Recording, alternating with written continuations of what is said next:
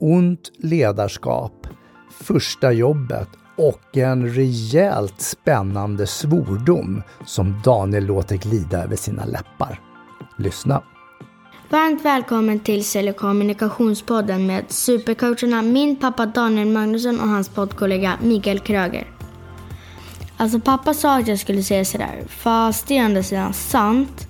De båda är asgrymma coacher, så vill du få resultat utöver det vanliga på ditt företag eller i ditt liv, anlita Magnusson och Kröger.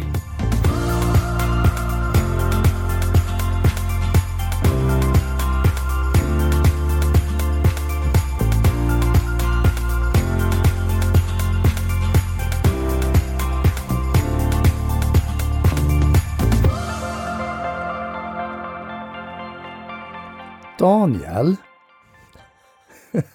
Du, meningen nu att du ska svara ja. Ja. Vad var ditt första jobb som du hade? Det som vi kallar för riktigt jobb, inte sommarjobb utan ett riktigt jobb. Uh, det ska jag säga bara... Men du ska köra gingen nu. Jaha, okej. Okay. Du lyssnar på Sälj och kommunikationspodden med Magnusson och Kröger och det är jag som är Daniel Magnusson och jag är Mikael Kröger. Och hans riktiga första jobb var inte podcasts. Nej. Uh, mitt riktiga jobb skulle jag säga, jag känns som att det inte kanske var, jag, jag fick ju betalt, jag jobbade som snickare uh, med pappa. Uh, och sen, eh, men det där jag verkligen tog eget kliv utanför och inte jobba med pappa. Ja, det var det jag frågade ja. efter. Ett riktigt jobb, ja. inte jobbar med pappa eller någon släkting eller någon helgextra ja, okay. eller någon skoljobb och så vidare. Riktigt jobb. Ja, det, det var Arlanda, lasta väskor. 54 procent började jag på. I tid. Det var bra. Men ja, 50, alltså arbetstidsmått 54 procent. Ja, exakt. Lite mer än en halvtid. Ja. Ja. Exakt. Mm. Men det var ju typ, tog, det växte ganska snabbt i bolaget så det tog ju typ två veckor, tre veckor eller liknande så var man uppe på 75 procent och sen fick man mer tid och sådana saker. Ja. Mm. Mm. Det är mitt första jobb. Så hur fick du ditt riktiga jobb då? Eh, pappa inblandad igen. Ja, okej. Okay. ja. en, en bekant till honom eh, jobbade på, på Arlanda på det här företaget. Plingen hette han. Ah. Lever dessvärre inte längre. Eh, han hade ju också lite uttryck. Nu kommer det så här ful, ful svordom som han, han, han slängde sig med. Så är det väldigt känsligt för sånt så får du hålla för henne. Din kukar, sa han. Ja. Var är de anställda? Var är de anställda? ja, typ, det var väl typ alla. Jag vet inte, det var hans jargong. Men han var, han var rolig på sitt sätt. Okej. Okay. ja, jag eh, vet inte om jag Ja. Vi får sätta på sig explicit. Jag bara funderar på om man skulle kunna höra det uttrycket i dagsläget. Ja, det kanske skulle kunna vissa branscher, jag vet inte, det är möjligt. Ja, förmodligen. Men så var det i alla fall för dig. Ja, så var det för mig. Mm. Vilket var ditt första riktiga jobb? Och du får inte säga när du jobbar med bilhandeln och med pappa och sånt, utan vad var ditt riktiga efter det då? Eh, jag blev ju faktiskt erbjuden jobb på Åhléns där jag hade jobbat skol, eh, under skoltiden. Så blev jag erbjuden heltidstjänst i fiskdisken. I fiskdisken av alla ställen? Jag jobbade på alla andra avdelningar men jag hade visst hoppat in och jobbat lite extra där också. Mm. Och då tyckte de att det var så bra, fiskdisken. Mm. Och jättestolt att jag blev erbjuden heltidsjobb där. Det var ju i samband med att skolan slutade och då kom jag hem och så berättade jag det och då sa pappa nej, där kommer du inte att jobba. Jag bara nej, varför ska jag inte jobba där då? Och det var då han ordnade jobb på bilfirman. Det var inte hans bilfirma. Så det, egentligen mitt riktiga jobb är ju då via kontakter och in och sälja bilar. Så från att eh, rensa fisk i fiskdisken till att sälja bilar. Från att vara en del av alla fula fiskar? Ja, till att ja, precis ja. bli en del av alla fula fiskar, ja, exakt. Så vart du en bilnasare istället? Jag blev en bilnasare och eh, jag har väl säkert varit med om liknande kommentarer som du då. Jag tänker på det här med, med vi hade verkstad också och, och mm. det var ju lite pin-up-bilder hängandes både här och där i kalendrar och alltihopa. Så att det var väl, mm, men det var väl det men glada inga brand, inga 80-90-talet. Inga barbröstade brandmän? Nej, inte då. Nej. Inte, inte, inte där, nej. Nej. nej, nej. nej. Och då tänker jag så här, men hur är det nu, nu när folk ska ha sitt första jobb? Hur hittar du ditt första jobb? och Eh, hur lätt eller svårt är det och behöver du ha kontakter, relationer? Det är så du får jobbet. Eller tar du något jobb bara för en sysselsättning en stund? Eh, då har vi vissa branscher kanske som är enklare att få lite jobb och det är väl det här med butiker och café och restauranger och mm. den typen av jobb för att Okvalificerade jobb som man brukar kalla det. Ja, fast de är ju ganska kvalificerade egentligen. Ja, det krävs. Jo, men du behöver liksom inte ha haft en lång utbildning kanske för att servera kaffe. Nej. Det är väl det man menar med okvalificerad skulle jag säga. Mm. Ja, nu är det ju, finns ju en... Eh, för att servera kaffe så kan du faktiskt gå utbildning också med baristakurser och så vidare för att verkligen kunna bli... Nej, för tillverka kaffen, inte för servera. Nej, men jag är, är med på vad du menar. Mm. Mm. Det tror jag lyssnarna också är. Jag förstår. Och fundera tillbaks du som lyssnar nu, vad var ditt första riktiga jobb? Mm. Sen har du säkert hållit på med sånt här som jag har gjort, sålt jultidningar, kokosbollar, jobbat extra, sålt julgranar. Alltså man har hållit på med många sådana här mm. sysselsättningssaker. Men just stoltheten över riktiga första jobbet. Sen mitt riktiga jobb efter bilnaseriet, det var ju egentligen att bli väktare. Ja. Och det var ju där jag byggde sen min framtid med väktare och människor och bli coach och egenföretagare och allt sånt där. När du hade din fina ljusblåa dräkt med en basker där det stod SSS. S. Mm. Svensk säkerhetsservice. Ja, du kommer ihåg. Ja, men jag har hört dig repetera den där storyn många gånger på utbildningar. jag var ja. väl stolt över min babyblåa mm. basker med SSS-märkning i pannan. Superstolt och supersnygg, stod ja. SSS ja. Men då, då, jag tänker så här, eh, första yrket. Det är ju väldigt, det är ju väldigt, man är ju stolt som du säger och man får sin lön och så vidare. Det, och, oavsett om det är okvalificerat eller inte, det som dyker upp, som jag märker när jag har jobbat med en kund som har väldigt mycket ungt folk, eh, som, som har sitt första jobb på den här arbetsplatsen. De vet ju egentligen ingenting om hur det är att jobba, vad som förväntas Eh, från dem och vad som de kan förvänta sig från en arbetsplats. Och många gånger så tror jag att deras förväntningar kan vara riktigt skyhöga mot arbetsplatsen. Att det ska vara si och så. Vilket märks, skulle jag säga. Jämfört med någon som har jobbat att ja men du kan inte förvänta dig guld och gröna skogar och allting ska vara perfekt och liksom så. Så det, det liksom en, finns en en mismatch. Diskrepans. Ja, diskrepans. Ja, Fint ord att lägga in mitt i alltihopa. Mm. Men så har vi ju de också som pluggar väldigt mycket som kanske inom ekonomi eller juridik eller mm. läkare, vad det nu än Och då räknas det kanske då, om vi nu skulle raljera och säga kvalificerade yrken då. Men de kommer ju också ut i ett första jobb någon gång utifrån studier och ja, har ju heller ingen ja, erfarenhet. Det är samma sak där. Jag vet att i några avsnitt sedan så pratade vi om det här med livets hårda skola som, som jag vet att du sågade också att det var rasister och annat. Men vissa människor tar ju en väg, hittar ett jobb och börjar jobba och lär sig och kommer in i organisationer, går vidare, blir chefer, ledare och kanske har startat med det som är okvalificerat och andra kanske pluggar sig till eh, komplexa jobb, eh, men som heller kanske inte kommer vidare, eller så gör de det, det vet vi inte. Ja. Jag, jag skulle nog säga att jag har egentligen bara jobbat på okvalificerade jobb. Uh, utifrån att jag, sen har jag ju utbildningar självklart, men om vi tittar på första, jag menar, jobba som snickare, hade ingen snickarutbildning. Sen jobbade jag på, med lastning på Arlanda, hade liksom ingenting som krävdes. Jag fick utbildning på plats. Så här lyfter du en väska typ. Uh, ja, och sen, uh, Sen var det massor med annat där också. Men och sen eh, jobba med dykning, ja, då behövde jag utbilda mig. Både inom som dive master som instruktör. Sen efter det så nästa yrke var egentligen att jobba inom IT och då pluggade jag och så vidare för att kunna få mer kunskap. Så det har kanske varit lite mer kvalificerat då. Men liksom jag har aldrig gått, jag har ju ingen universitetsutbildning. Jag har lyckats ändå. Ja, som du ja, tycker. Ja. Mamma och pappa är stolta i alla fall. Ja, vad skönt. Ja. Och det är väl huvudsaken. Men oavsett om du nu pluggar och går ut i jobb eller om du hittar ett jobb och okvalificerat och det. Så är det ju som du säger, det är ju förväntningar, vi har ju egna tankar om vad, vad, vad kan jag förvänta mig av det här, vad förväntar sig eventuella arbetsgivare av det. Och då tänker jag på, på det som vi brukar prata rätt mycket om, är det här med ledarskap och kanske ont ledarskap, gott ledarskap, eh, dåligt, bra ledarskap. Mm. Och, och ibland blir jag så fascinerad, för många av säljyrkena är ju tyvärr så att det är okvalificerat och du kommer nästan direkt från skolan, du är ganska ung när du går in i det. finns kvalificerade sådana också, absolut, mm, men, mm. men lite så här TM-sälj, alltså telemarketing, ja. Eh, eller du står med kampanjer och annat ute. Och så tänker jag på de här människorna då som har blivit chefer, de kan ju vara unga, de kan vara gamla.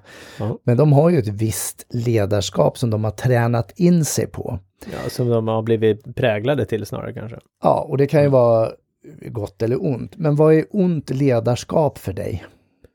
När du hör det eller när du tänker på ont ledarskap, vad, vad får du för associationer eller bilder? Det, det som dyker upp i mitt huvud det är att man inte bryr sig om den andra personen. Eh, det är härskartekniker, eh, manipulation, Ehm, och då menar jag inte coachande förhållningssätt som du brukar kalla det, manipulation ibland. Men, men i det här fallet, man, man manipulerar någon med, med en ond avsikt liksom. Ehm, och man, man kör över folk egentligen. Och man ser eh, människorna som en förbrukningsvara eller eh, som en kostnad och inte en resurs. Eh, det ska jag säga. Ja, det är ju en jävla kostnad det, ja, det är väl nästan den dyraste kostnaden som bolagen har om man inte har väldigt avancerad teknik och utveckling. Men då, då... Ja, ja, men det, absolut, det är, det, är, det är en kostnad, självklart, men det är också en resurs. Och det, tanken är ju att de ska ju vara resurser så att det, de är inte en kostnad i det långa loppet, men indirekt i första steget så är de ju, eller indirekt, men i första steget så är det ju en kostnad, så är det ju. Men, men bara att ha den synen gör ju att det blir svårare att eh, värna om sina anställda. Då, men hur ser du ett ont ledarskap i en organisation? Hur man ser det? Ja, men det skulle vi säga. Man, man märker det på, på härskarteknik, man märker att eh, medarbetarna inte mår bra. Eh, de kanske, du kan, du kan ge ut, vad heter det? Eh, avkastning säger jag, det, blir, det är fel ord. Eh, du, ser, nej, du ser, du ser resultatet i form av att det blir mycket sjukskrivningar. Eh, om man tittar på just att man inte mår bra på arbetsplatsen.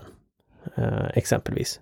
Sen om det är ont för att det är medvetet ont eller om man bara är dålig och liksom inte uppmärksammar.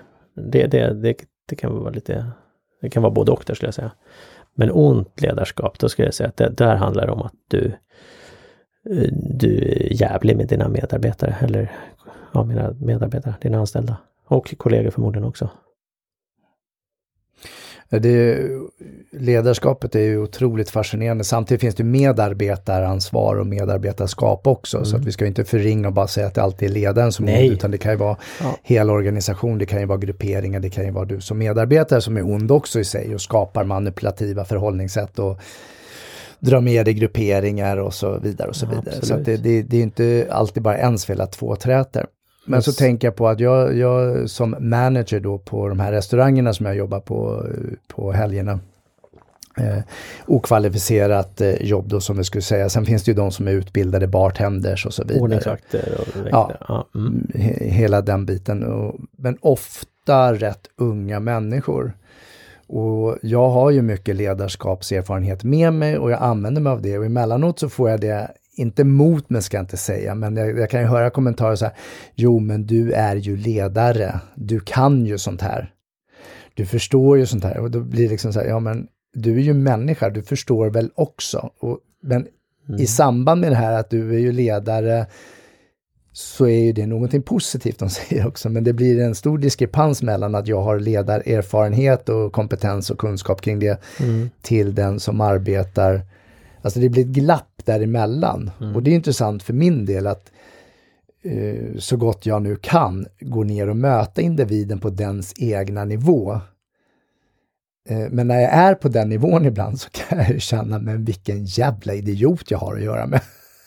Alltså mm. förstå, förstå mina tankar. Så det, det är också skillnad att vara ledare i en okvalificerad del eller som jag då som äldre. Det spelar egentligen ingen roll om du är okvalificerad eller kvalificerad skulle jag säga. Men jag är ju mer än dubbelt så gammal mot merparten av dem som mm. jobbar och jag är äldst i den organisationen. Så det mm. blir klart att det blir ett glapp däremellan också. Det är väldigt fascinerande. Mm. Fast det ligger ju hos dig.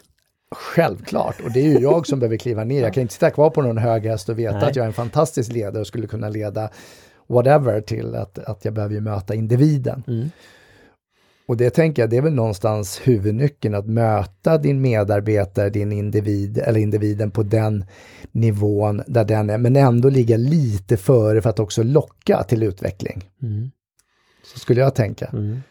Men ibland Ja. är jag ju ond. Jag, jag vet ju med mig, nu är det inte så att jag skäller och skriker och gapar.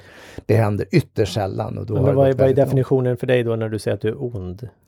Nej men det var det jag tänkte just med eh, utifrån att du pratar om ont ledarskap. Mm. Mm. Jo men eh, när du säger att du, ja men ibland är jag ond, och vad innebär det i ditt fall då?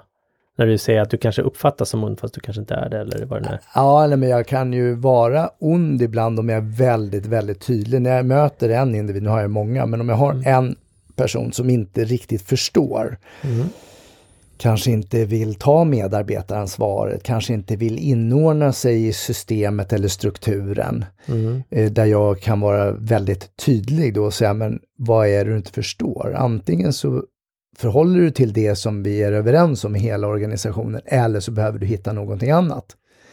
Det är ju inte ont i sig, men Nej. jag kan ju känna mig ond. För Ja, jag tänker på den här Ja. människan då som kanske är 20-25 år. Eh, kommer från ett annat land eller har vuxit upp här, inte har någon utbildning med sig, kanske första jobbet eller har jobbat i andra restauranger bara och jämför sig med det. Så jag kan ju uppleva mig själv som, ond kanske är fel ord, Ja, men, det skulle men jag verkligen hård säga. och tydlig i det Ja, läget. Ja, ja då, du kan ju känna det eh, liksom elak eller ond eller vad den är och sen kan det ju även vara så att den andra personen tycker att han är så dum i huvudet och, och ond och bla bla bla. Eh, eller elak kanske. Ond kanske inte folk säger så ofta men, men det, det, det skulle jag säga att det är det inte. Och det kan säga, ja men jag- ja, jag kan upplevas väldigt hård och säga, ja men vad gör du? Jag säger ja ja men du är ju bara tydlig säger jag. Det är ju inte att vara ond, det kan vara rak och tydlighet. Många som är röda som du är kan ibland säga så här, ja men jag kan vara lite väl hård och, och sen när man väl, när jag då i vissa fall ja, men grottar vidare, men vad, vad gör du, vad, vad innebär det? Ja, nej men du är tydlig. Det är det det Röd enligt diskanalysen, Ja, men precis. mitt röda gör ju att jag egentligen inte bryr mig. Ja, jo, jo, då, det gör du. Jag kör på, kör över och sen får vi se vad som är kvar av resterna. Ja, fast det stämmer ju inte. Det gör ju inte du. Eh, Även om du kan raljera om det så, så är det, finns det ju ett, en vilja och ett hjärta i, i ditt ledarskap. Eh, och, och det viktigaste, det jag tycker eh, man ska ta med sig är ju också att det finns inga dåliga team, bara dåliga ledare. Och då kan jag tycka, ja men herregud, vi har ju massor med personer som inte funkar. Och. Ja, men vad har du gjort allt du kan göra som ledare för att få den personen på banan? Och börjar vi nysta där så många gånger så har du inte gjort det som ledare. Och, och, och, men har du gjort det, ja då får du se till att inte vara en dålig ledare för gruppen. Då behöver du se till att personen inte är kvar i gruppen. Exakt, och Ja. våga ta ett sådant beslut Ja. också. Och där så är det många som vågar ta det beslutet innan de har gjort allting de kan göra för att få med personen i banan. Mm. Ah, men jag hörde nästan till köket här för några dagar sedan. Ja, nej men du har väl sparkat förut? Så det borde inte vara något problem. Ja, ja det har väl jag också gjort. Alltså, går du och skryter med att de har sparkat folk? Eh, what the fuck? Det, det, det är ju ingenting man ska skryta över. Däremot kanske du ska vara stolt över att du faktiskt tar svåra beslut, men se till att, att du har gjort allt du behöver göra som ledare först. Coacha, mentorskap, eh, konsultera, utbilda. Lyssna. Ja, och det, det ingår ju alltid i det där, men just att, att och när du väl vet att du har gjort allting, kolla med en kollega eller en, en, någon annan. Har jag gjort allting? Och så får du säga, ja, nej, jag kan nog göra lite till. Och sen där någonstans så måste du titta på, ja, men hur mycket tid lägger jag på den här personen? Är det så att jag lägger 90% av min tid på en person av ett team, spelar ingen roll hur många det är. De andra blir missundsammande. Då. då måste du ta beslutet att då får vi gå vidare. Om du inte ser någon förbättring. För annars lider ju teamet. Ondhet i ledarskap, om vi nu använder det ordet fortsatt, det kan ju vara för mig den här som är väldigt otydlig som ledare. Eh, den som rent av kanske inte ens vågar stå där för sig själv utan, utan väver in andra så att det blir grupperingar och det blir skitsnack. Det skulle kunna vara av ondo istället. Ja kan jag ju tycka. Mm. Jag personligen har ju lättare för en ledare eller chef som talar om att jag är dum i huvudet eller jag har gjort fel och på grund av pam, pam, pam, pam, pam. Ja. Än att någon som går till någon annan och säger att äh, alltså, den där Kröger är inte så jäkla bra, det är inte så kul. Och så blir det så här grupperingsskitsnack istället. Mm. Den, den har jag ju svårare för. Jag är ju lättare att ta käftsmäll höll jag på att säga. Ja, Men det är inte alla som klarar av det heller, utan nej. en del vill ju ha det väldigt inlindat och väldigt mulligt och mjukt och fluffigt och fint. Så, så kan det vara, men det, jag skulle säga det är ingen som vill ha skitsnacket. Uh, så att, uh, men, men däremot så kanske de vill få det inlindat om de får sin feedback då. Och så mm. må det väl vara. Mm. Ja, nej. Uh, så jag är så irriterad på den snacken. Ja, sparkat har du väl gjort förr va? Ja. Igen, alltså du är irriterad i många av våra avsnitt tycker jag nu fram och tillbaks i podden. Eh, vad är det du, vad är det du vill ge utlopp för Daniel? Min frustration över hur... Jag, jag trodde du skulle säga din fru. Nej. Min fru, frustration. Nej, min frustration, inte min fru. Eh, min frustration över det dåliga ledarskapet jag ser, att man inte tar fullt ansvar som ledare. Det, det, det syns så tydligt överallt. Vad är det som gör att det är så svårt då, enligt dig? Jag tror att ja, det är kunskap. Eh, och sen, och det, det är ju inte, eh, det är ursäkter. Det är det det handlar om. Det är lätt att komma med ursäkter istället för att ta fullt ansvar. Jag hörde var någon som pratade om att de hade lyssnat på något avsnitt i Framgångspodden, jag kommer inte ihåg vad det var, men det var någon som var där och hälsade på med Alexander Pelleros, som har varit här i något av våra första avsnitt också.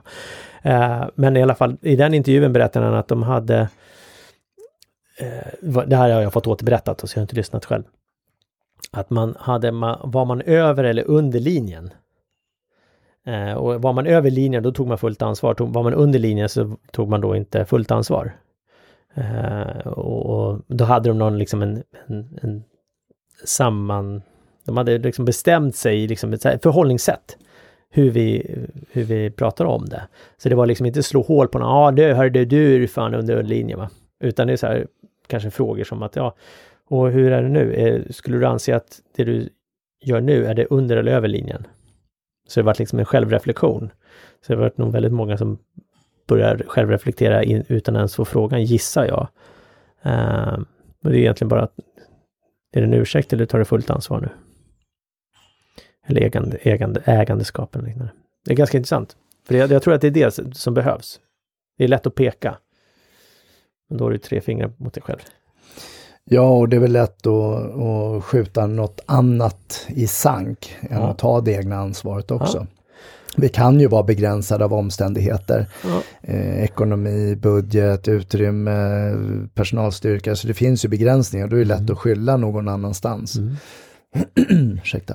Än att kanske titta på vad kan jag göra åt situationen? Mm. Vilket är mitt ansvar? Och hur långt kan jag ta ett ansvar? Mm och vågar stå på mig. För att vara ledare kan ju innebära att du behöver ta hand om många saker, alltså gäster, kunder, du behöver ta hand om medarbetares både positiva och negativa sidor, du kanske behöver ta hand om en företagslednings positiva och mm. negativa sidor, ägarstrukturer, faciliteter. Så att det är inte alldeles glasklart att vara ledare. Nej, Många kan ju inte. tycka att wow, nu får jag bli chef, jag får högre lön, jag får andra förmåner. Mm. Och det är väl en sak. Och mm. sen ska du börja leda. Och, och många pratar ju om och forskningen visar ju på att ledarskapet börjar med att jag kan leda mig själv. Mm. Det börjar Klarar jag av att leda mig själv så har jag större möjlighet att leda andra. Mm. Därför är det så viktigt med självledarskap. Uh, för annars blir det svårt, det går inte. Uh, och, och, och, det är ju ett, ett, en ständig utveckling. Eh, det kan vara tre steg fram, det kan vara två bak, det kan vara tre steg fram, det kan vara fem bak för att du, du kommer till insikter och jobbar med det och så vidare. Det är därför det är så spännande just med självledarskapet. Uh, och, och nu har ju både du och jag coachat uh, mycket människor, både ledare och icke-ledare. Och, och, jag vet ju när jag jobbade med, med ett stort företag, det hade många ledare, så var det ju oerhört mycket projektion på annat. Mm. Alltså min budget räcker inte till, eh, ledningen fattar det här beslutet, min chef har bestämt det här och så hade de x antal medarbetare i sin grupp. Mm. Och hela tiden så fick jag gå tillbaka till, men vad är ditt ansvar? Mm. Vad kan du göra åt det här? Jag kan mm. inte göra någonting. Jag vet att du inte kan göra någonting, men om du kunde göra någonting, vad skulle du då göra? Eller om ingenting var omöjligt, vad skulle du då vilja göra? Mm. Alltså jobba tillbaka. Och därför är ju coachingen också fantastisk på det sättet att att eh, kunna få, dels som klient att kunna prata av sig, mm. prata ut mm. om sina saker utan att ha en person, människa som dömer. Men sen också få frågorna tillbaks. Mm. Och vi har ju haft både unga och gamla människor och alla möjliga blandade. Och det som jag tycker är häftigt med yngre människor då, coachar dem, det är ju att de har inga Alltså det sitter inte fast. Så här har vi alltid gjort eller det här, så här gjorde vi förr. Utan här är det, men det är väl inga problem. Mm. Utan man ser istället möjligheter, fast det är klart att det finns oftast, hinder kvar, såklart, men ja. ofta så mm. ser du eh, möjligheter, mm. vilket gör det något enklare att åtminstone prova möjligheterna. Mm. Och sen göra en bedömning om du sitter fast i något gammalt hinder eller någonting sånt. Mm. Ja, och det är ju det som, om vi tittar på det du nämnde innan det där, just det här med att det är så mycket som vi som ledare behöver ta ansvar för. Ja, du ska ta ansvar och fullt ägarskap. Sen är det ju en balansgång på hur mycket du ska pilla. Du måste ju också släppa ifrån dig ett ägarskap, men också ha koll att, att funkar det inte, ja då kanske du behöver ta ägarskap igen då, mm. över det hela. För du kan ju sitta som högsta chef, eh, eller behöver inte vara högsta chef, men du är en chef och så har du chefer under dig. Och sen kan du tycka, ja men det är deras ansvar. Nej, det är ditt ansvar att se till att de löser och löser inte de, ja då får du gå in och ta fullt ansvar eller se till att och hjälpa dem. Men, men det är lätt, att ja men det, det där teamet funkar inte, ja, den där chefen är värdelös. Eh, och så går jag skälla. Eh, vilket kanske kan vara den lättaste vägen för många. Istället för att sätta sig ner och lyssna, fråga och visa ett intresse för att finnas där. Sen har vi också informella ledare. Ja precis, det är Vilket annan. skapas egentligen i grupperingar att eh, en grupp människor tycker att okej okay, att du leder mig även om du inte är ledare eller chef. Mm. Och då brukar jag, när jag får frågan så här, men är det bra att ha informella ledare? Och då brukar jag svara att ja, så länge det gagnar dig och din agenda och det du vill uppnå, mm. då är det jättebra. Mm. Är det så att informella ledare tillsammans med en grupp motarbetar dig och ditt ledarskap, ja, konspiratörer ja. eller någonting sånt, då är det inte bra att ha och då behöver du slå hål på den. Mm. De behöver en annan ör, det är en ambassadör istället mm. för konspiratör. Mm. Ja. Eller en are. Ja, flera. Ambassadörare. ja, jag tänkte mer på goda människor. Nej, jag, jag, vet inte, men, men det är komplext. Och, och tänk också på du som medarbetare, att det är lätt att bara rikta och projicera din skit mot någon som är ledare eller chef. Ja. Ta ett eget ansvar också och prata med personen och se vad, hur kan ni förhålla er till varandra? Mm. Vad är ett gott ledarskap för dig och vad är ett gott medarbetarskap för din ledare? Mm. Så tänker jag. Ja, jag tycker det är, är ju fantastiskt. Så vi, ska vi runda av? Mm. mm. Bra. Då ska jag ju rekommendera två böcker. Ja, det är härligt att du, mm. du är ju våran bokguru eller podcast eller ljudboksguru. Mm. Vad har du för böcker? Då? då har jag två böcker som är skrivna av eh, samma, samma herrar. Och det är Jocko Willink och Leif Babin som uh, har skrivit de här två böckerna och de är uh, två uh, för detta Navy Seals. Och en heter Extreme Ownership. Den ska du börja med att lyssna eller läsa och, det, och extremt ägarskap helt enkelt. Och sen så har vi då den andra boken som heter The Dichotomy of Leadership. Och, och det är då så balansen mellan det extrema ownershipet och att se till att ja, exempelvis släppa och delegera men fortfarande ta tillbaka när det behövs och så vidare. Jättebra böcker skulle jag säga. Att, och de är ju väldigt framgångsrika med, med det här eh, konceptet i USA. Mm. Där de har utbildningar runt det också. Orkar du inte ha den på engelska och lyssna på det så skulle jag kunna rekommendera Kjell Enhagers bok. Mm. Tänk eh, låsningar och lösningar. Just det. Också väldigt bra. Mm. Just hur vi kan sitta fast i låsningar, våra egna fördomar och tankar mm. och istället tänka lösningar och den finns på svenska. Mm. Och sen du är ju så duktig på att rekommendera alla de här engelska ja, böckerna. Och... och sen, men sen, sen, har vi ju, den annan är ju då eh, Thomas Lundqvist har ju också mycket böcker på svenska, Egokoden och ja, Vad vi ska konstatera att det finns ja. många böcker och det finns en alldeles outstanding bok som heter Fattar du? Som är skriven av en, en fantastisk människa som heter, han är riktigt fräsch också, med en eh, smått bruten tand, då det är Mikael Kröger. Ja, tack så mycket. Tack så Och mycket. den går ju att beställa på fattaru.nu eller? Ja, SC eller kom eller ja. Ja. nå- något sånt. Skitsamma, det var inte, jag ville inte marknadsföra min egen vill bok. Men vad jag skulle Försöket. säga är, när du har gjort ditt yttersta, när du är inne i din process förändringar, när du läser böcker, ta kontakt med en coach. Ta hjälp av ett bollplank. Ring till Daniel, ring till mig. Vi kommer hjälpa dig så som coacher. Precis vad jag tänkte flika in med. Jag tycker vi ska erbjuda det. Sitter du som lyssnare och tar av, hör av dig till oss eh, så får du helt enkelt, du får prova på att uppleva coachning med mig eller Kröger. Så kan du därefter fatta beslut, ja men det här vill jag fortsätta med. Eller ja, det här var jättebra, tack, eh, inte just nu. Det är helt okej. Bra. Hör av dig. Har vi marknadsfört oss lite. Trevlig helg. Eh, då. vecka menar jag, förlåt. Trevlig vecka. Ja, men whatever, ta trevlig helg också. Hej då! Tack för att du har lyssnat på det här avsnittet. Och både Daniel och jag uppskattar enormt mycket att få feedback och recensioner. Så Daniel, hur gör jag för att skriva en recension? Du går in på iTunes och sen sätter exempelvis då fem stjärnor och sen skriver du även en kommentar om vad du tyckte var bra med just den här podden. Och svårare än så är det inte. Och om våra lyssnare vill följa oss då på olika sociala medier, vart hittar de oss? De hittar oss exempelvis dig, hittar mig på coach Kroger på Instagram. Mig hittar den på coach Magnusson på Instagram och sen har vi även då Magnusson Kroger som är då för själva podden. Och nu sitter ju våra lyssnare och så tänker åh, den där personen skulle jag vilja att ni har som gäst. Eller att ni tar upp det här ämnet. Vart hör de av sig? De skickar ett mejl till info magnussonkroger.se. Och så pass enkelt är det. Jajamän. Tack så jättemycket!